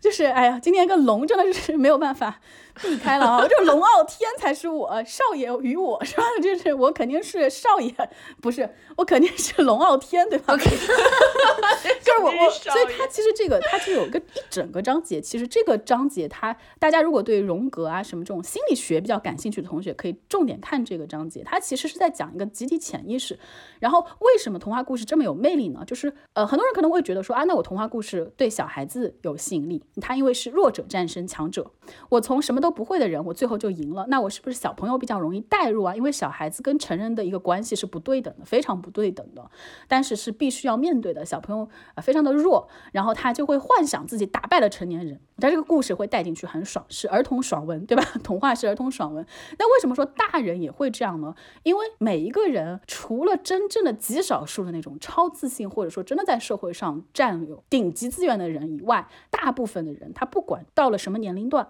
他不管获取了什么样的一个社会地位，他在读这种故事中的时候非常神奇，大家都会带入弱者，你都会想象有一些真的遇到过的，或者说是假想中的一些敌人，他看起来比你强大。然后你恨得牙痒 牙痒痒的，你就是要干掉他。然后你就是那个天然力量比较弱的那个人，但是因为你成了天选之子，然后最后你干掉了这个人，所以大家都容易带入这种弱者的一个角色。那我们成人在看这个童话故事的时候，依然感到很爽。那他从一个家庭完成一段征途，然后来到另外一个家庭，就非常好的，既可以让魔法元素在这个征途中出现，又可以满足我们人类。很多人心里，不管是有些人可能他真的这么想，就比如说有些人他真的可能，那这种可能是有点精神疾病了。就比如说我明明家里面一个月赚一万块钱。父母亲加起来的，但是我觉得我就是可以过上特别奢华的生活，我就像像卡戴珊那样生活，我应该这样的生活就应该是我。其实国外有一些这种诈骗的人，他其实多多少少有点这种名门幻想在里面，就觉得自己就是应该过上这样的生活。那有一些人可能是爱慕虚荣，但有一些人他可能真的就是错位，他就觉得自己是这样子的身份的人。那这个是没有我们没有用意识这种理性压制住，已经完全泛到意识层面了，然后这些人就会产生一些看起来精神疾病，但。大部分人的这种名门幻想，他是压在里面的，他是知道这个是扯的东西，我不可能是真的，我就是王子，我真的是公主，我是龙傲天，不会。但是他其实有这样的一个心理需求在里面。所以就是当我看到一个出身贫困的家庭的孩子，最后他成了这个国王，然后我可以满足我的这样一个名门幻想，就是哎，我其实应该是这个天选之子，我应该是国王。嗯，这个章节我觉得对心理学比较感兴趣的同学可以好好看一看，非常有意思。而且你说这个真的让我非常的能够联想到，就是我们现在看到的很多的电视剧呀、电影啊、书，就是网文等等的，就是各种各样的创作，其实套路都是这样，因为大家大家会有一种很慕强的这种心理嘛。然后很多的主人公都是从跟这个童话的这个 套路是一样的，从弱小到自主，然后到强大，到最后就是走上人生巅峰这种。然后或者是发现哦，原来我自己的身世，我其实是这个。现实现代中，就是我是一个富二代，只是说我从小就是 没没流落民间，父母亲对对对流落民间嘛，对对对，是会有这种想法。就是刚才就袁总说到说这些故事它非常的就脸谱化呀，然后说这些套路就非常的套路。但是你仔细想想啊，就是至少是我也有非常一段长的时间，那小时候看童话，长大之后有一段时间就很爱看那种套路特别强的网文啊，就是你看到开头你就知道结尾，我现在还在看，对吧？但你。但你就是爱看啊，就是套路越强，套路越那种腻，你越是喜欢。那如果说有一篇有一篇网文，它其实还比较成熟，它的那个设定可能更加的复杂丰厚一些，你就觉得不够爽。对，它就可能得归到严肃文学。就是你如果说是以面对严肃文学的心情，你可以去看这些丰厚的东西，越丰厚你越想看。啊，比如说我的天才女友，那你会觉得非常丰厚啊。但是你我的天才女友很少，就是会在我沉迷网文那段期间，半夜三更躺在床上拿手机看那种书，不可能，太丰厚了，是吧？就是你太复杂了，太人性了。我必须是看一些就是总裁霸道，然后就是 就是这种故事，对不对？爱上你，爱上你，对吧？就是我我是个灰姑娘，然后最后就是就是那个那些富二代的那种女的，不管她有多好看，她多有才华，她能设计出多漂亮的。珠宝最后一定也是抄袭我的设计。对，虽然我出身贫民窟，放羊的星星吗？这个是 放羊的星星，但是我的设计就是有品味。太暴露了！哎，我当时很喜欢女二的，就是那个欧若雅。哎，那你那你比较成熟啊，你会喜欢现实中真的值得喜欢的人。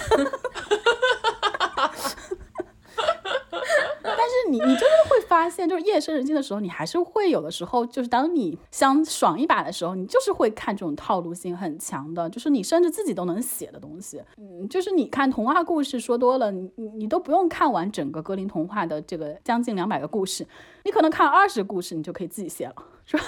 有三个儿子，然后有点任务，是吧？然后就是就完事儿了。然后最后远方有一个公主和国王在那儿等着，这个事儿完成了。或者说是你是个公主，或者是个灰姑娘，怎么样啊？你然后或者说你俩小孩儿，然后有个森林，路上遇到个狼什么之类的，就 OK 了，就非常的套路。你这这让我想到那个他这本书里面塔塔尔说过一个细节，讲格林两兄弟的创作的时候。我们想到一块儿去了。我知道你要说哪段。他们俩说，我当时也画了。对对对，好笑。就是什么，我们让这个小孩他走进森林，然后哥哥说不对，森林我们上一篇已经用过了。那去泉水边呢？泉水我们也用过了。然后我们发现所有的素材都已经出现过。来个大灰狼吧，大灰狼上两天刚来过。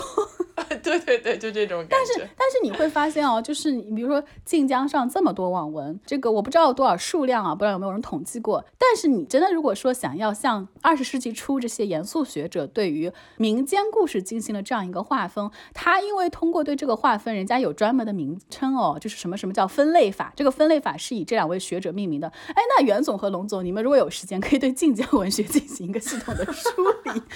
然后对于其中的套路进行几大类别的分。类，比如说十类、二十类，那以后这个分类法就是元龙分类法，以后就有元龙童话集。我跟你说，真的，我们之前认真讨论过，想做一个这种就是流行网文方面的剖析，对呀，就是唯一的。塔塔尔其实这本书里面有一段话，我当时印象蛮深刻，就从学术角度出发啊，就他讲说，如果你是普通对这些东西感兴趣的人，你可以下一些结论，也没有人会 judge 你，对吧？但是如果你是想以搞学术的心态去做这些分析分类的话，你就必须要做足 research，就是像塔塔尔他自己不是在德国待了好几年，然后一直在图书馆里面去看各种文献资料、分类档案什么的嘛，就是我觉得这工作量会非常大，就我们俩要是搞，顶多就是搞着玩儿，你知道吧？你们又不发论。文，对吧？你们只是录一个播客，没事儿的，就稍微看一看，就分个十个类别就出来。因为真的严肃搞学术的人，他是真的有 有一个俄国的学者叫普罗普，他有一个叫呃故事形态学，这个人就干了一件非常枯燥的事情，他就真的是把俄国的童话。所有能找到的童话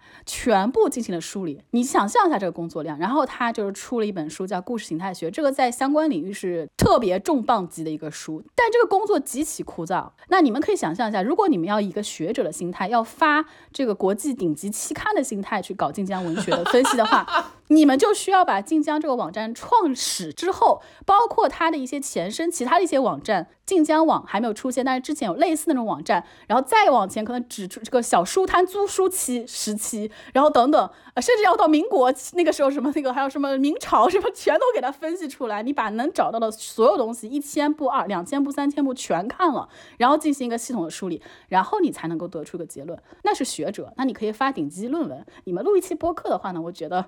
你只要能搞出十个类别来就 OK 了。看完 top 十，对对对，就可以。我晋江已经看了六七千万字了网文儿，那你太可惜，你不写篇论文可惜了。你现在就是可以摘果子了。但是晋江有多少文章呀？我的那个养马场待看清单还有一百多本呢。他们学术界有一个写作方式，就之前那个狗屁工作那格雷伯他就会这么说：统计分析我们当然不可以得出，这样有点过于武断，但是进行一个定性的分析，我的这些数据足够了。他是这么说的。然后我们通过对他不就也就多少个那三百个案例嘛给他的？这三百个案例，对啊他三百个案例，人家就写一本全球畅销书，然后人家也说，我们当然不算是严肃的统计分析啦，但是是我作为一个定性的一个大致的推测，一个提出一个理论是 OK 的啊。龙总，我们等着你的晋江文学等着袁总把 Top Ten 看完。袁龙分类法我可。以给你做那个 Excel 表，好吧？我把那个表格就是让你，你就是往里面填东西就可以了，我给你分析。哎，说到这个，我有没有跟龙总讲过这件事情啊？就是你爱看晋江文学啊，你不要放弃你的泰语学习，你的泰语学习有一个非常好的。这么突然吗？有一个非常好的方式，就是呃，我在曼谷的一个市中心的一个大商场，就是应该他们我我不知道具体名字是什么，应该他们比较呃好的一个商场。然后在他们商场的二楼最核心的区域有一个书店。你想，曼谷的市中心的大商场的二楼的中心的一个书店，那应该是租金很贵的吧？然后我走进这个书店呢，我就随便溜溜。它整个有很多书架哈，最中间的三排书架是什么呢？中国网文 泰语版。然后呢，那个泰语分得很细哦，男频和女频，你能明显看出它。当时我还没有学过泰语，我肯定看不懂标题，但我当然我现在还是看不懂啊，就是，但是你能够感受到它是把男频和女频，你通过分面，你就能感受到它是分开来的。然后呢，它有整整三条，然后我看了一下售价，你猜多少？就是我们现在一般的一个网文的话，它如果翻译成泰语，它能够出十本儿，对吧？就很长呗。然后出十本儿，一本儿的价格就是八十元人民币。那曼谷、哦曼谷的白领的收入是三千块钱人民币，就是它是属于高收入人群啊，就是小白领，就是一般是这个。然后呢，这类书卖的超级好，就是卖得超级好。我们别搞播客了，咱俩去写网文吧。不是写网文，学泰语，这个重点是要学泰语。然后呢，我不是有朋友是泰国人嘛，呃，不是泰国人，她老公是泰国人嘛，然后她在泰国长期生活，然后她又跟我说，泰国特别缺翻译中国网文的人，哇，因为卖的太好了，就是 中国网文真的特别，就全世界都爱看，然后泰国人也超爱看。你想，三千块钱月薪的人，他七八十块钱一本的网文，他又不说超级厚，他每一本都薄薄的，然后他出好多本嘛，他一本就七八十块钱，他卖的超级好。他而且是最黄金地段的商场的黄金地段的书店的黄金地段的货架，然后放的是这个书，而且给你精致的分了男频和女频。我当时就暗下一个决心，有生之年一定要学好泰语，然后看泰文的中国网文，这是一个奇怪的梦想。这是致富的道路啊，这不是奇怪的梦想。哇，这个收尾是我没想到的。对，所以龙总，你学学好泰语肯定是可以的，你只要把基础的那个入门关泰语，我现在感觉，因为我问过我那个朋友，他现在泰语超级好嘛，他是之前，呃，是我在新东方教英语的第二年的助教。然后他当时是大学生，他给我做了一个暑假的助教。后面他是去泰国，然后就马上去泰国了，因为他本科是学中文的，对外汉语嘛。他是通过大概三四个月的集训时间学了泰语，然后到泰国的大学里面做孔子学院的这个中文老师。然后他后面就一直留在泰国了。他跟我说的哈，那他应该很权威，他泰语非常好，然后也教了很多人泰国人中文，教了很多中国人泰文。他又说泰语其实就是入门关特别难，就是那个语音啊什么的，他到后期的语法其实比较简单的，相对来说，就是前面那些字母像天书这个关，然后发音规则极其复杂，这个关比较难，但那个也是熟能生巧。我们最后要不小花老师用泰语来跟我们说个拜拜？不行，我现在。我小花老师学语言就是非常的嗯慢，就是我跟人家方式不一样，人家可能会先学一些口语的用法，然后会想要可以只说出起来几句哈，然后说很多语言。我是很系统的学习，我现在是可以负责任的告诉大家，我已经学会了泰语发音规则的全部规则，就是你只要给我时间，你给我一个单词放在我眼前。只要它发音是规则的，有一些是不规则要查词典的哦。只要它是规则的，我大概给我一分钟的时间，我能够发出来。我在那想一想啊，它符合哪个规则？是这个假前引字还是真前引字？有没有复合元音啦？然后后面这个是开音节还是闭音节啊？这个泰语的开音节和闭音节还跟其他语言不一样。你就在那给我足够的时间，我能分析出来。那我第一步已经扎实了，第二步就是要系统学习语法。所以我是属于前期很慢，但是会学得很扎实这种那种。那最后我也只能跟大家说啊，尼亚塞哟，怎么回事？等一下，我们不是在聊格林童话吗？今天为什么后面到了这个结局？但是就其实能看得出来，格林童话为什么我们能聊到现在的很多东西，就是因为它历久弥新，有一些核心的结构性的东西。对对对。呃，但是我说真的，就最后给大家推荐一下这本书，因为如果是对格林童话感兴趣，或者说是对我们今天刚刚聊到那些童话背后可能没有想到的东西感兴趣，因为我们还有很多没有聊到的东西啊，这本书真的很值得一看。对，然后这次南京大学出版社也非常好的给袁玉龙的听友们准备了三本赠书，具体的赠书活动的细节呢，可以在我们的简介或也就是 show notes 里面可以去查到，欢迎大家一定要去看哦。呃，然后再次感谢小花老师今天的大驾光临。然后我跟大家说一下，剧透一下，我现在在翻译的我的翻译的第四本书。然后先听一下那个标题啊，叫《出神：现代科学与古代魔法和潜意识之隐藏潜能》。哎，听一下是不是很有意思？然后等这本书出版的时候，我可能还会又会回来。等下，这本书是学术的还是通俗？那你听说过那个呃，就是贪婪的多巴胺吗？就是那个作家写的心理学的一个书，对，它是偏学术，就是比较好读的学术和就浅学术吧，就这么说。嗯，大家要敬请期待喽，下次又会再再回来。好的，好的，那这里给大家做一下下期预告，因为马上过年了嘛，呃，下期节目也是我们在兔年来临之前的最后一期节目，袁宇龙喜迎第九十九期。有意义、有纪念价值的一期，对啊。那下期节目当中呢，我们会做一个二零二二年的年度安利总结推荐。这个安利也是好久没有做过了，好久不见的节目啦。虽然没有了安利局，但是我们还是会给大家安利的。是的，是的，所以也请大家敬请期待一下。嗯，呃，如果你喜欢我们的节目，想要给我们支持打赏的话，欢迎在爱发电平台搜索袁宇龙，或者是在 show notes 里面去找到那条链接就可以啦。呃，如果你想要加入我们的听友群，也可以在公众号关注袁宇龙，后台回复“听友群”三个字，就可以获得加群小助手的二维码。我们现在已经到了第七群啦，七群的专属 emoji 就是小兔子，因为我们要喜迎兔年。对的，所以朋友们，我。们就年前再见吧，拜拜，拜拜，拜拜。好的，拜拜。当没有过线，没有华丽衣裳，没有钟声的交代。